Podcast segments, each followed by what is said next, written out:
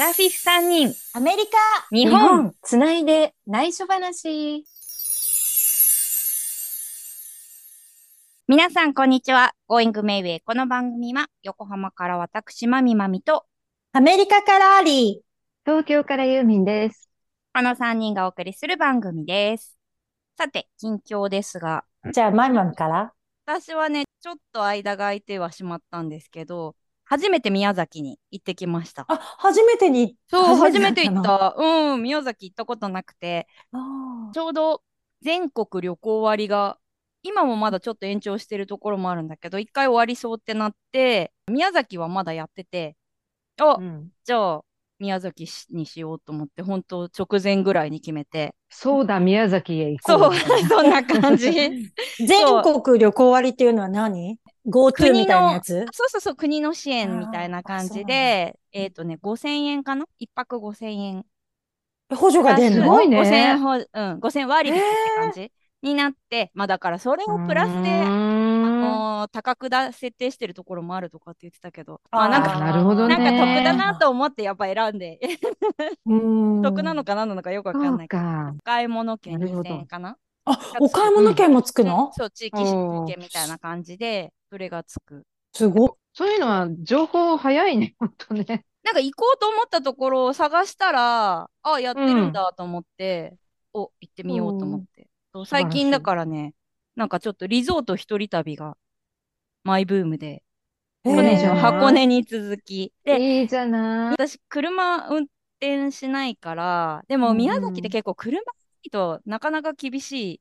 そうなのよ。うんまだね、電車があまり通ってないから。そう。バス頼みか、うん。そうなのよ。で、だからなんかもう、そこのリゾートで、だからシーガイア、昔のシーガイアうんうんが今、シェラトンなんだけど、うんもうシーガイアの中だと結構いろんなのがあるし、リゾートだからそこにずっといるでもいいかなと思って、そのシーガイアを選んで、シェラトン選んで、で、うん。宮崎空港から、宮崎空港ってなんかブーゲンビリア空港っていうのね。あ、そうなの？名前がついてる名前でしたわ。そこから特急、日南号だったかな。なんかそういう、うんちょっと特急の。駅まで、宮崎駅まではその無料で、無料っていうか特急券なしで、うんうんうん。一駅、一駅かなんか、まあすごい近いのね、宮崎駅までは空港から。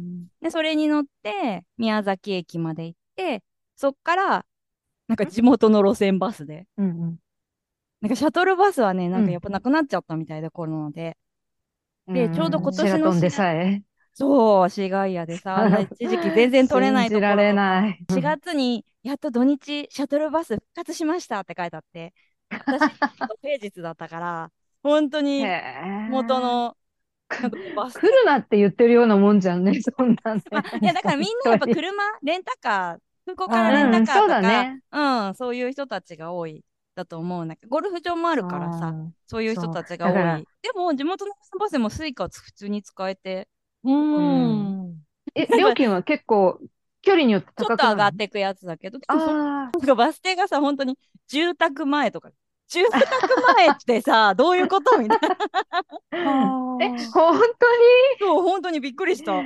そうなんだ。地元はわかるんだね。地元はわかる。まあ、なんとか系統のその住宅前だったら自分家だうみたいな。ドキドキしなががら。まあでもシェラトンはこう有名、有名っていうかメインなところで出るから、とりあえず行けば行くはず。ああ、よかったね。思っていて。でそれで行だからね、なんか、ちょうど、それこそ宮崎のね、地元の人たちが、うんプールまだやってなかったんで、プールサイドに焚き火スペースっていうのがあって、うん。焚き火のところで、マシュマロを焼いてコーヒーを飲める無料サービスがあってね。う。うんん。ねそこに。そう、そこに行ったら人がいて、あ、どうぞうんどうぞって言うから一緒に行って、なんかいろんな人たちがいるのかなと思ったら、10人ぐらいのすごい団体のお姉様方でさ、おへー多分50年上代から年下？80代ぐらい。お上ー上上、うん。幅広く。多分同じぐらいな人たちもいたような気もするけど、うん。まあまあ、一人で来たの、横浜からみたいな感じで。へえ。で、その人たち彼女たちはどこから？宮崎の人たちなの。あ、しそうなの？そうシェラトンにランチに来たんだって。ああ。じゃあ、マダムか。そう、マダムたちが美味しいところを巡るのが好きなマダムたちみたいな感じで遊び仲間などこの。の地方も一緒なのうね。ん、ビュッフェランチみたいなのがあって、うん。そこに食べに来て、食べ終わってそこで休憩してお話ししてる時に私が一緒に入って「あら」って「だったらここ行った方がいいわあそこ行った方がいいわ」みたいなのいっぱい教えてもらって。あでもいけるガイドブック。うん。そううで、んなんかね、みそぎ池とか枝神社とかすごいパワースポットっていうところを教えてもらっていったんだけど、あ。うん。さらに今年のマツコの知らない世界っていう、マツコ・デラックスがやってる番組があるんだけど、うんそ。こで2023年、開運神社ナンバーワンに選ばれたところが近くにあるっていうのを教えてくれて、へえ。一つど葉稲荷神社っていうところ。そんなに大きいとこじゃなかったんだけど、う知らな一、うん一に葉っぱの葉？うんうん、え、でも本当なんかそのシーガイアの近く、バスで行けた。ところでえうん一に葉っぱの葉の稲荷の神社っていうところで、へへえ。ええーみたいな。それを私見てなかったけど。で、そこが、もううちの目の前でね、人がいっぱいでさ、みたいな話をしてた。へえ。そのテレビにへあの、出たえら。そうか、マツコの、ま、その番組がすごいもんね、影響力うんそうね。映える赤いと鳥居がバーって並んでて、ちょうど本殿の裏に白うさぎの彫刻があってく、350年前の地震で津波が起きた時に白うさぎが出てきて守ってくれたみたいないや言われがあるようなとこで、で、今年があのうさぎ年。あ、そっか。そうそうそう。あだから、そっかなんかそれで今年の一番のところみたいな感じで。言われたやつで言って、あ、もうそうーなんんな神話があるんだ。そうそうそう。とね、ほんとすごい、海も綺麗だったし、うんすごいリフレッシュして、運ももらって、パワー全開で、ちょっといい感じになったので、ほんと宮崎良かったっていう、うんとても楽しかった近況です。じゃあ、次は、ユーミン行くと、私の近況としてはですね、みたいな。はい。まみまみのそんな幸せなお話の後で、なんかちょっとシリアスな感じになっちゃうんだけど、この収録をしている前の週に、友達のお母さんの葬儀に行ったんだけど、うん。なんかちょっとそのお友達自体も結構体、あの、今体調良くなくって、お母さんがもう余命宣告されているような状態だったから、いつお別れ来てもおかしくないよって言ってたんだけど、あまりにやはり突然来て、割と近いお友達なので、すごい、あの、私もやっぱり一人っ子で、彼女も一人っ子で、一人母親同士で、いろいろお互いに共有している話題とかもあったんだけど、なんか、その日が突然やってきて、脳幹っていうのかな？した時の、もうそれまでなんかちょっと冗談めいたことを話したりして、もうね、本当にお母さんね、何々が好きでね、なんとかでね、よかったね、このお花いっぱいでね、とかって言ってて、その時が来た時はなんかもう叫んでたから、ああ、辛いと思って、ああ、なんかやっぱり大事にしようって思ったんだ。親にもう、今日もさ、なんかちょっとお母さんシャワー浴わ浴びさせて、言うことき、言うこと聞かないと言ってることがわかんないとさ、こう、ついこう、怒っちゃうんだけど、怒った後で、うんうん。あ、そうだった、そうだったって思いながら、なんかその友達のお母さんが知らせてくれた教訓っていうものがあって、そうだ、もう明日、この次の瞬間にお別れ来ても悔いないようにしなきゃなっていうのをすごい感じて、うん。感じてんだけどすぐ忘れちゃうんだけどね、私もね。いや、でもなんかね、すごく自分に投影しちゃうところがあって、本当に年齢的にはおかしくないけど、やっぱりその時が来ると、犬もそうだけど、もう、なんだろうね、引き裂かれる気持ちというか、うんもう何も手がつかなくなるっていうか、不安になるっていうか、なんていうかね、いろんな感情が押し寄せてくるんだなっていうのを改めてまた思い出して、うんあ、やっぱり生きてるってすごいことなんだなと思ったうんだよね。ん生きてる、息をしてる。その次、お別れが来ると、どうやったって動かないし、どうやったって返事もしてくれない、目を開けてくれない。なんか言ってって言ったって言ってくれない。あ、やっぱこういうのって本当に日常を忘れてるから、ちゃんとしようって思った最近でした。なんか、うんうんやっぱね誰しもがお別れあるから。86歳かな？うーん。でもね、ちょっと病気で癌にもなってたから、逆にそれで余命を知らされてたっていうのはあったんだけどね。うん。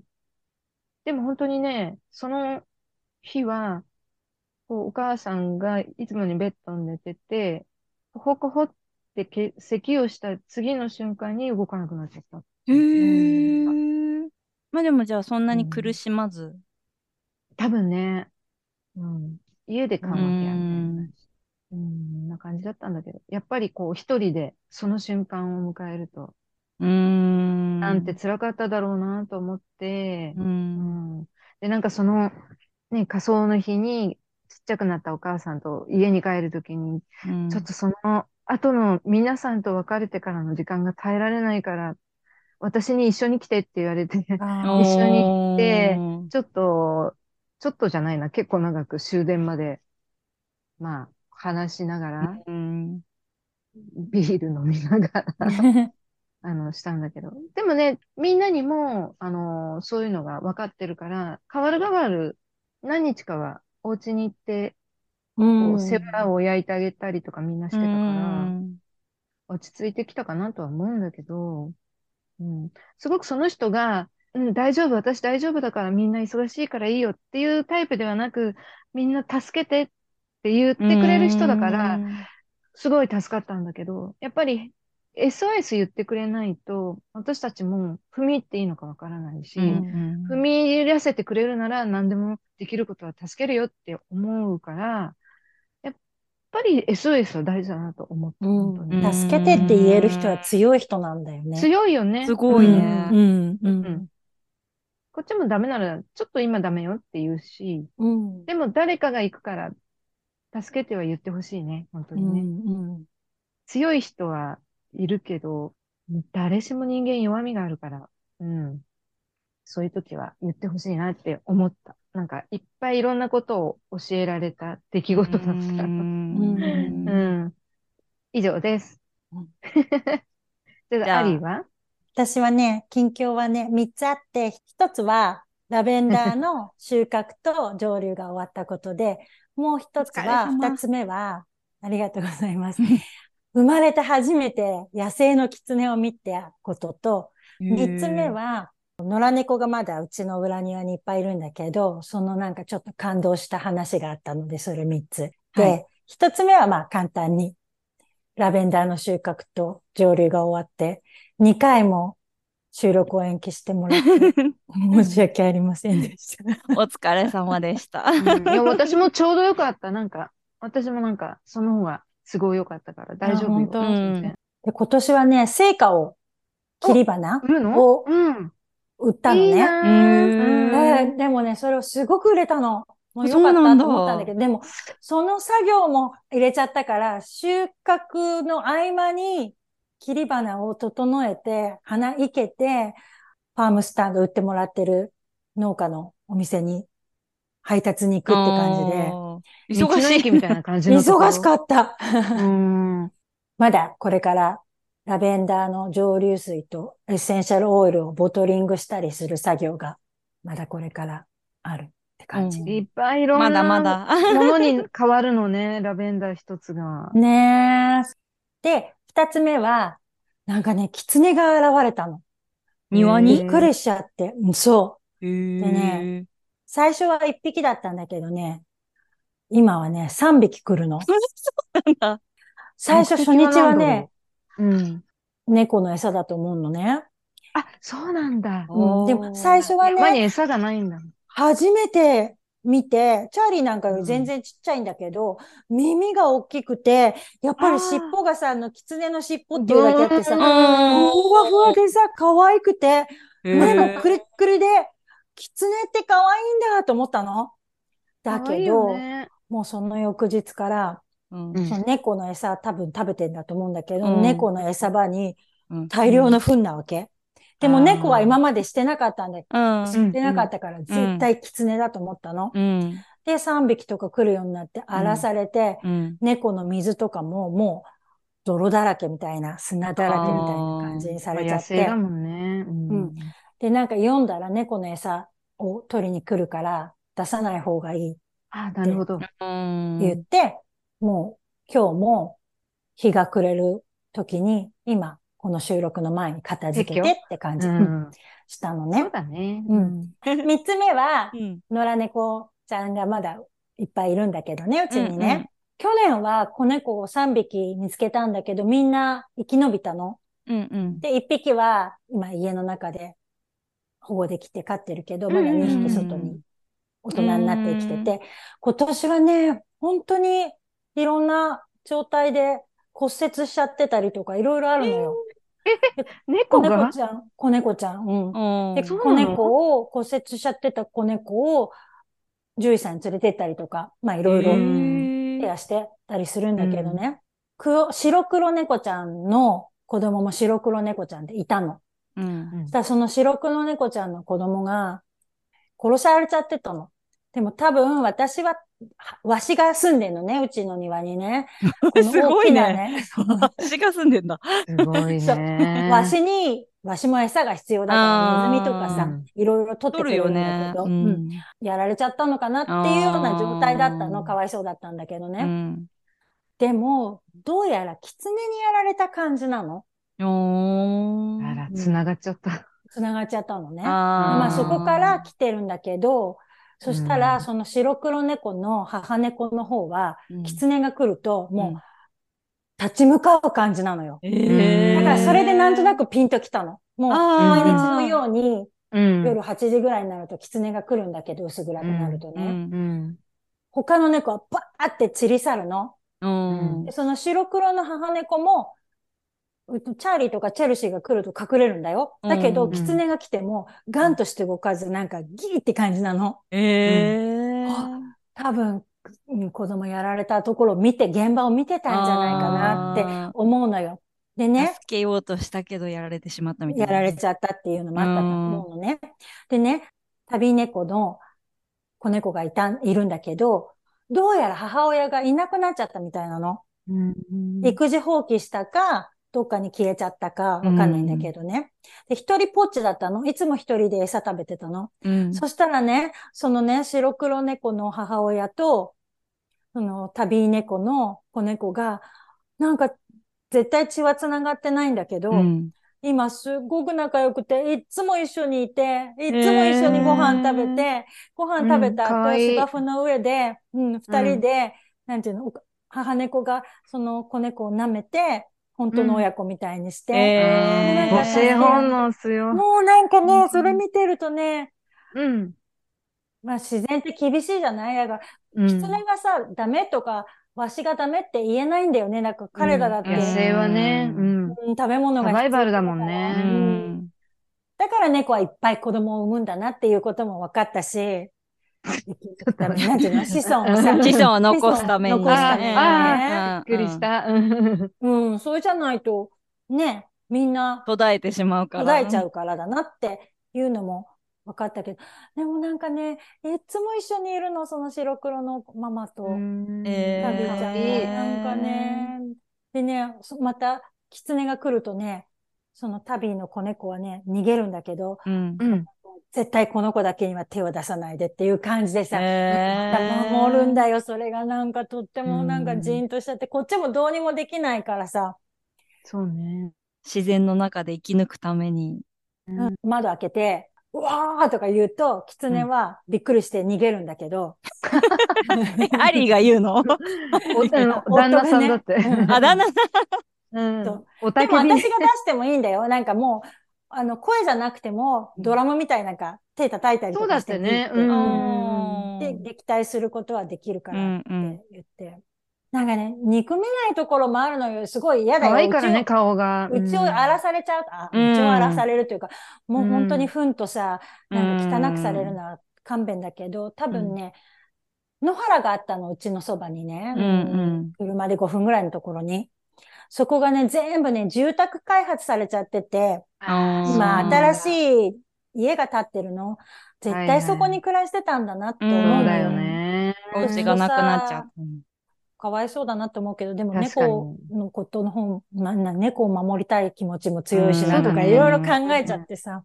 なんか心が痛むよね、そういう話とか聞いてるとさ。そう、誰を恨んでも、恨、うん、誰を恨むこともできないような。そう。彼らは野生だからね。ね、うん。うん。やっぱりあの人たちも子供を産んで育てていくことがうんあるから。うん自分の子供じゃないのに子供を守ろうとしている母猫と、自分の母親じゃなくてもすごく慕って、いつも一緒にいる子猫を見てると、なんか人間と同じようなんだな、動物もっていうのを感じて感動しました。という近況です。逆に動物に教えられる気がする。うんあ、本当？なるほど。教訓がいっぱいあるのに。ね です。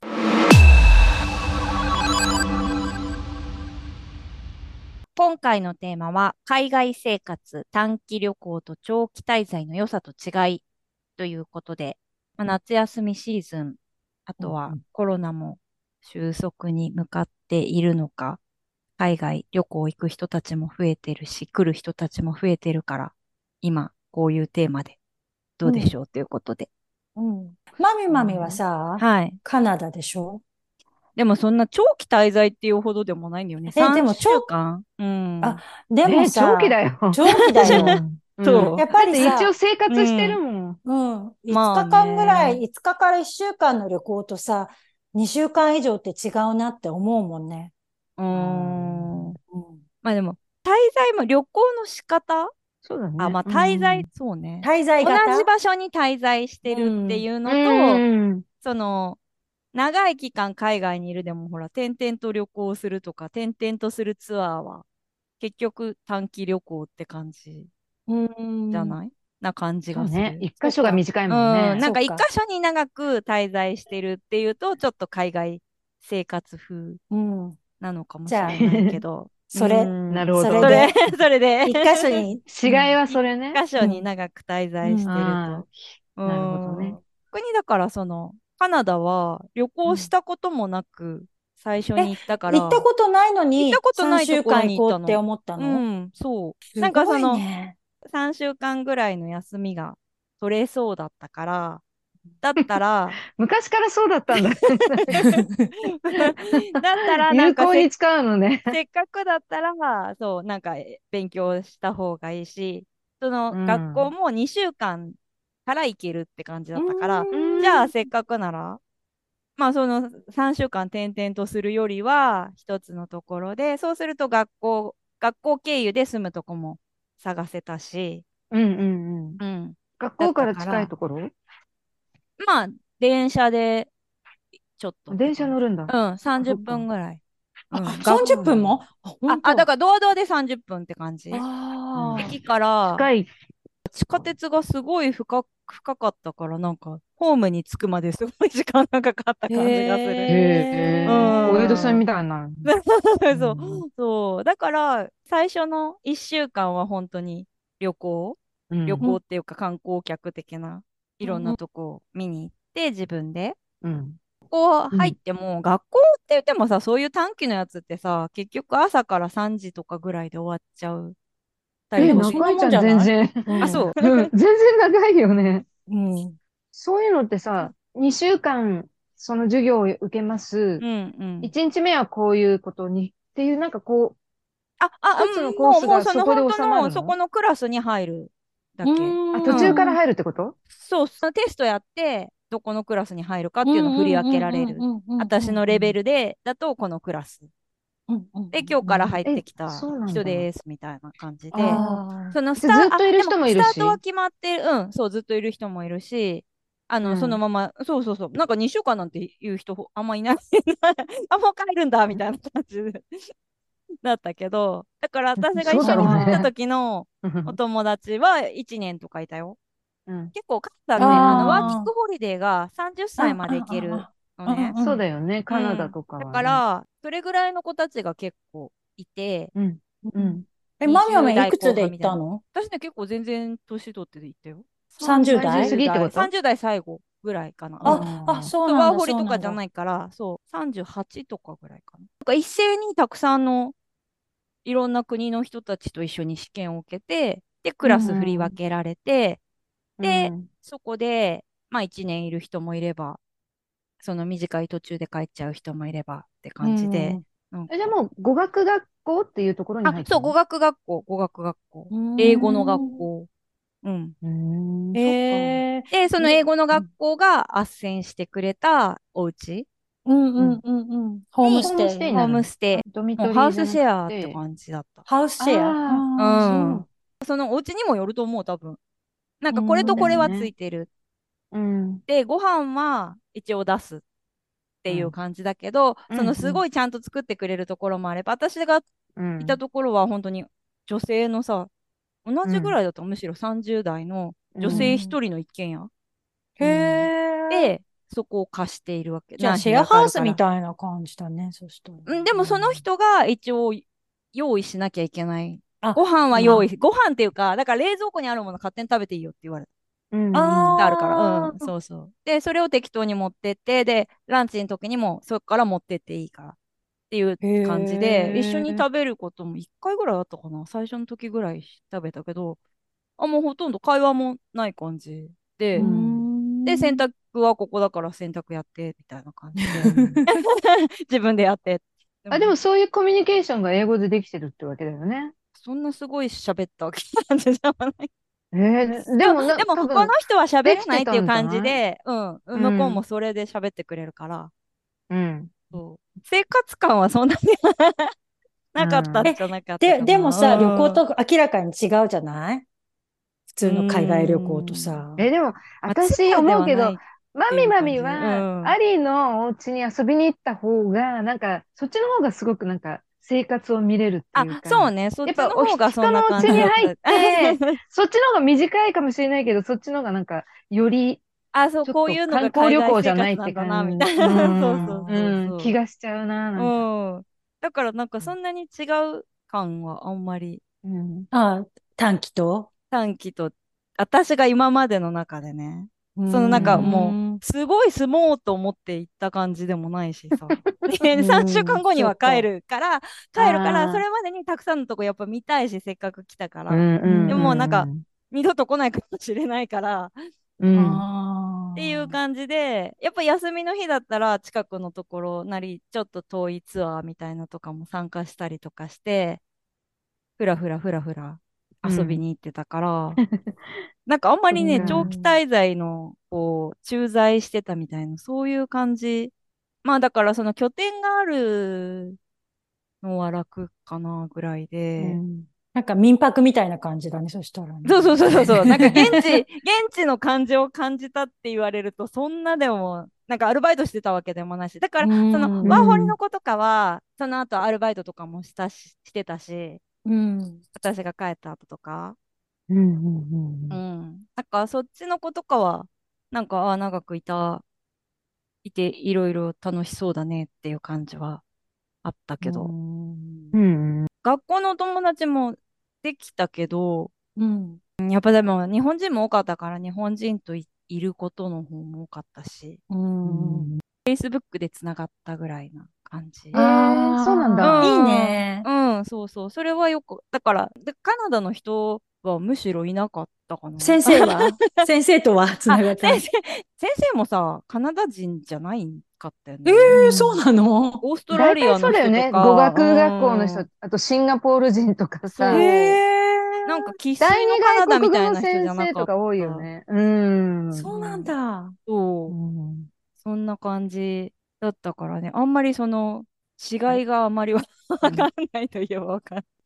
またさ、その、うんそんな、1年とかさ、じゃなくてもさ、うん。3週間ぐらい、時間があったらどっか行きたいな、長期滞在したいなっていうのはある？短期だとさ、その一瞬でしかそこしかわかんないから、うん。うん長く入れるんだったらいたい。そうだよね。うんそうだよねうんそうそうそうそう。その場所選びだね、まずね。そうだう。ね。うんんイギリスもうん10日ぐらい初めて行った時って、うんそんなに長くいたの？最初に初めて行っえた。、結構回ったの？スコットランドとかも。うん、うん、ほぼロンドン。あ、ほぼロンドンに？ほぼロンドンあ、そうなんだ、そうほぼなんだ。ロンドン。うん。それは最初の会社辞めた時、27へーとかか。え、初耳かも。本当？で、私も聞いたことない。あ、そう。うん。最初の3日ぐらいを、なんかほんとちっちゃい B&B みたいなところうん。で、次決めてないしって言って。でも結局、そのなんか近くの、その頃ってまだスマホとかがなかったから、近くのうんネットカフェで次見つけて、うんまた同じような B&B みたいなところを、点々と、点々と。すごい。ね。旅の達人だいや、ねそん。なことないけど。すごいよ。それで、うんで、もロンドンしか回らなかった。あか美術館とかをいっぱい行きたかったから、ただだもんね、美術館ね。うん大とか、でも、そこまで行ったんだうんったら、ドーバー越えてフランスちょっと行っちゃえばよかったね。ね、そうなんだけど。上がりみたいなもんだからね。ユーロスターで一本でね。ね、そうだよね。うんなんかあんまりその発想がなかった。でもね、私もね、多分同じぐらいの時にね、うん、私が20、ちょっと私の方が早いのかな。27ぐらい ?28 ぐらいでうん行ってるイギリス。あどっか本当にですれ違ってるかも。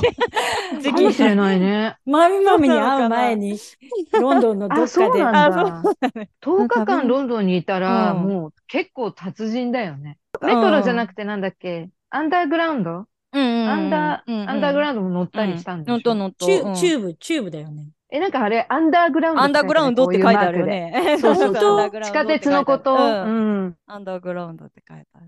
丸いマえークアンダーグラウンドって呼んでた。うあ、ん。そうなんだ。そう。へえ。私もあんまり乗,、ま、乗らなかったけど、ニュートンサーカスとか、ああいうあたりにちょっと行くときだけ乗ったり。うんまた遅れるからね、あれはね。えうんユーミンは、あ、そうか、ロンドンじゃないってこの間言ってたよね。ロンドンは、その、まあ、付き合ってた人が働きに出ているところだから、うんうんあの、お休み明けると、ちょっと朝一緒に行って、一人で、まあ、あの、終わるまで、ま、ぶらぶら待ってたりとかはしたけど、うんご飯食べ行くって言ったらロンドンとか、あの、オックスフォードとか、あとちょっと山の方とか、もうその人が住んでるとこ自体がすごいサバーバンな感じで、もう全然田舎え、電車そこからだとすごいところ。そこからロンドンまでどのくらいで？電車で1時間半ぐらいなのね。あ、それでもご飯食べに行くんだ。行く行ロンドンまでなんかだから、会社の人が今日ランチしようって言うんだけど、行く？って言われると行く行くっつって、チャイニーズ食べに行ったりとかしたし。か、通ってるってことでしょ？だって毎、毎日。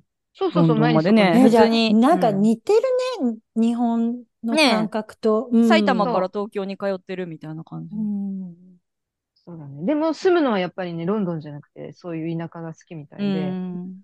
一軒家を買ったかなんかして、もう自分で好きなように作り、作り変えて、内装だけだけどね、ああいうとこだとね。建て替えるのは難しいから。もう築80年ぐらいの家をなんかいろいろ改装したりとかしてたけど。あともう駐車場は止め放題みたいな感じで。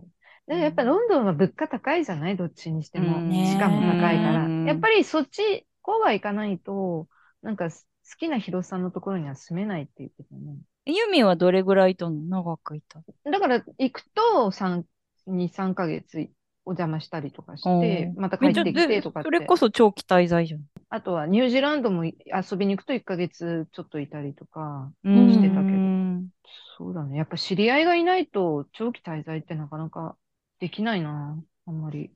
お金もかかっちゃうし。あ、そうね。うんそれはあるかもしれない。うん。ホテル代なんてバカになんないしね。そうね1ヶ月だけアパートメント借りるってわけにもいかないし。うん。やっぱきっかけ、そういうのがないといかないね。1ヶ月なの、2ヶ月なのってね。ああ、長くは。うん。ユ留ーミンは学とかね。留学とかは考えたことないの？だから、そのイギリスの人が、ちょっとその時をうまくいってれば、次のタームで英語学校に入学させてあげるみたいな話をしてたんだけあど、そうなんだ。そうなんだうん。いろいろあって、それはなくなりまして。うん。行きたかったの？ユーミンは。うん、学校行きたかった。へ。え、何の？英語の英語の学校？うんうん。自分ではそれは考えたことはなかったの？あ、自分が単独で？そうそう。なマイマミみたいに？うんなんかなんか、なんかなんか、駆け抜けてきた感じだから、こう、長い期間、日本を開けられるっていうことを考えたことなかったね。開けられないな。な。うんでも、でも3ヶ月は3ヶ長い月ね。3ヶ月結構、普通の人はあんま行かない。その時も、本当はお父さんが寝たきりだったんだけど、お母さんが見てくれて、で、もうね、あなたもいい年なんだから、いい人がいたら頑張りなさいみたいな感じで送り出してくれてたのね。んなるほどねそうそう。だから、親も、こう、ちょっと覚悟を決めてみたいな感じ。うんでもちょっとイギリス遠すぎるよね、みたいな 話をしてて。う。うんん。まあ、そんな年だったから、結構年だったから、それも。40代だったかな。あ、そうなんだ。そうそうそう。もっと若い時は、やっぱり、こう、休めない感じだったの、仕事とか。なんかうんえ、じゃあ短期旅行ばっかり？うん。そうだね。短期旅行が多かったかな。40代になってかな。長期とか、ステイスとかもちょっと10日間ぐらい行かせてもらったりとかしてたりして、そこもやっぱ知り合いに泊まったんだけど、あ、一人でもマッターホールには行ったけど、うん。うんやっぱなんか、若い頃の自分は海にばっかり興味があったから、海の国ばっかり行ってて、休みができたら行っちゃえみたいな感じだったから、こう、落ち着いて海以外の山とか、そういう、なんか、海があまり有名じゃないイギリスとかなんて行く気になれたのも、やっぱり40代になってからあか。ーそうなんだ。ちょっと意外行きたい。あ、そう、へー。海行きたい、海ないんじゃ嫌だとかいう感じだったから。へえ。アメリカに初めて行った時は2ヶ月ぐらいたじゃない？学生の時。うん。なんかそれは骨折ってたから、それを理由に休めたっていうのもあって、1ヶ月と20日ぐらい行ったのかな。それの時はやっぱり一緒に行ってた人がいたから、レンタカーでぐるぐる回って、1箇所に2泊ぐらいしかしなかったし、うんちょこちょこちょこちょこ回ってたから、長い旅行としてはその1ヶ月20日ぐらい、1ヶ月20日ぐらいのアメリカは一番初めだったけどね。20代で。なんかそこは感性がフレッシュだったから、すごい何でも楽しかったし、怖いもの知らずだったから、今思うと恐ろしいなと思うけどね。そのさ、1ヶ月ちょっと、1ヶ月半ぐらい？もうちょっとかな。うん2泊ぐらいを転々とするのと、イギリスとかうんニュージーランドで長く滞在するのとやっぱうん。違う、うんうん。やっぱ滞在がいいよね。いや、もちろん、転々と旅をするのはすっごい楽しいけれど、うん忙しいもんね。パッキングして、またねそうね、ね そうね。ホテルで荷物広げて、時々洗って、うん。でやっぱりなんか1ヶ月以上いたから分かることとかあるし、文化だよね。まず文化。ななんか、そのアメリカで1ヶ月ちょっといた時は文化があまり分からなかったの。本当に観光地ばっかり、ガイドブック見ながら行って、ああ、ここがラスベガスか、みたいな。うん。あここがグランドキャニオンか、そんな感じでさ、もう観光客だよね。ちょこちょこちょこちょこも。ただ、その後にちょっと付き合った人の家に、アメリカ、ニューヨーク州の方で、やっぱりそこも10日間ぐらい泊めてもらったりとかしてたけど、その時はやっぱりアメリカ人ってさ、みたいな話をしてて、僕はちょっとルームシェアした時はカナダ人だったんだけど、カナダ人はこうでみたいなことを聞いたりとかできたから、えー、文化違うね、みたいなことを話したりとかして、良くないとかいいとかそういうんじゃなくて、文化が違うっていうことを知った感じだったんですね。うん。うん、全然やっぱ違うよね。あの、10日間の滞在と1ヶ月ちょっとの、観光とは、知る、ま、面が違う？なんか、うんんで、行くとこも違うよね。やっぱローカルなとこ行くじゃない？うんうんうん。地元の人。うんイギリス行った時、いくらガイドブック見ても、その私が泊まらせてもらった街のことなんか全然見つからないし、あうんうんうんうんの、レイトンバザードっていうとこなんだけど、すごい覚えてんだ。やっ響きがすごい覚えやすいなと思。そこからどうやってあの山の上のレストラン行ったんだろうとか思いながら、え、どうやってこれオックスフォード行ったんだっけなとか、車で行ったりとかしたから。あと、その人の親が住んでいる海沿いの町に行った時に、あれはこっちだっけな、こっちだっけな。これだっけな全然もう覚えてない。なんか、なんか日記もどっか行っちゃったから、それがあればわかるんだろうけど。現地の人とどれだけ一緒にいるかで、なんかちょっと違う気もする。うそうだよね。そっかそっかうんぱ自分で行くと自分で調べて覚えるけどさ。うんでもまあでも現現地の人しかでもその人しか知らない場所にも行けるから。ね。そでれはそももう、れで。もうわかんないもんね。まあわかんないけどさ。そうあ、イギリス人はフィッシュチップスばっか食べてるってみんなが言ってたから、うんああ、なんかそうなんだと思うと、そうじゃなくって、割といろいろ食べるの。でも、イギリスいろいろ食べるよ。うん 日本人さ、もそう。そんなにいろいろ食べないよ、ほんと。なん本か、当うん。う私の行ったところはたまたま本人が料理が好きで、料理うまかったから、ほあの、友達に聞くと、一年間留学して、あの、ホストマザーが作ってくれたものは全部毎日フィッシュチップスだった。へだからえ。野菜とか自分で朝、なんか買って、え、夜夜。毎晩？うん。うん。その分量が違うだけ。今日はティッシュが多いね。今日はチップスが多いから。っていうから。へだから学校行ってるお昼とかでなんかサンドイッチとか食べたりとかした。残すわけいかないから。ロンドン行った時ってなんか朝豆ばっかり出てくるなっていうのをすごい思って。へえ。そういうホテル？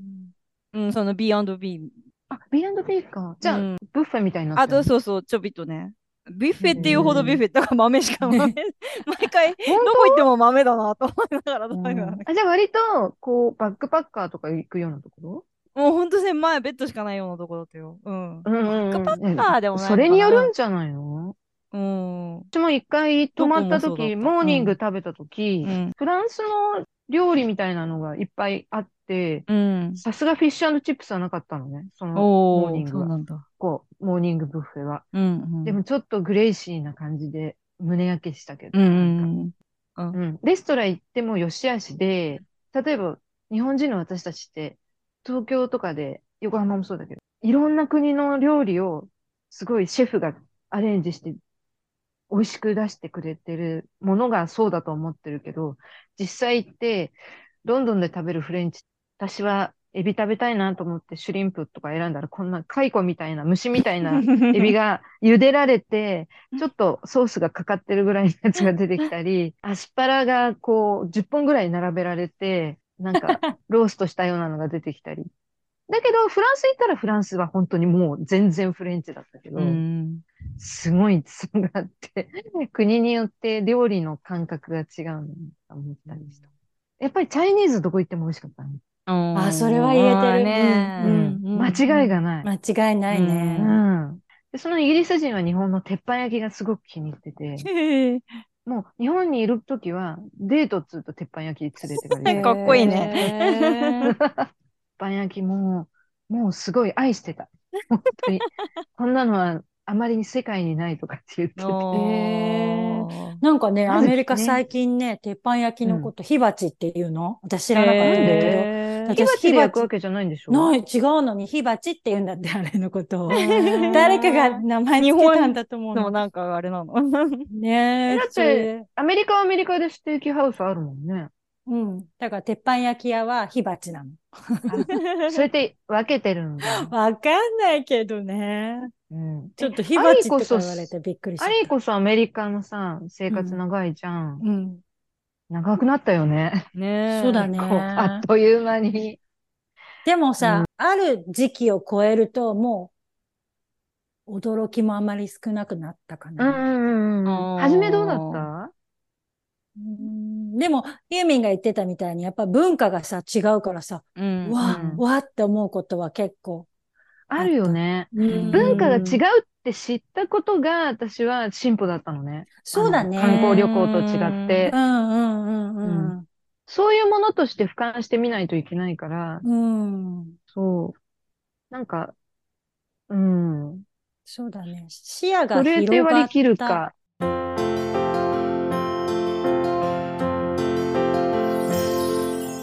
エンディングの時間となりました。海外生活短期旅行と長期滞在の良さと違いということで、パート1をお送りしてきたので、引き続き、パート2を次回お送りしていきます。はい。はい。はい。えーお知らせは、Going Mayway のインスタグラムご覧ください。メッセージも募集しています。Going Mayway ここまでの相手は、まみまみと、ハリーとユーミンでした。次回もお楽しみ楽に。しみに。Going Mayway! アラフィフ3人アメリカ。日本。つないで内緒話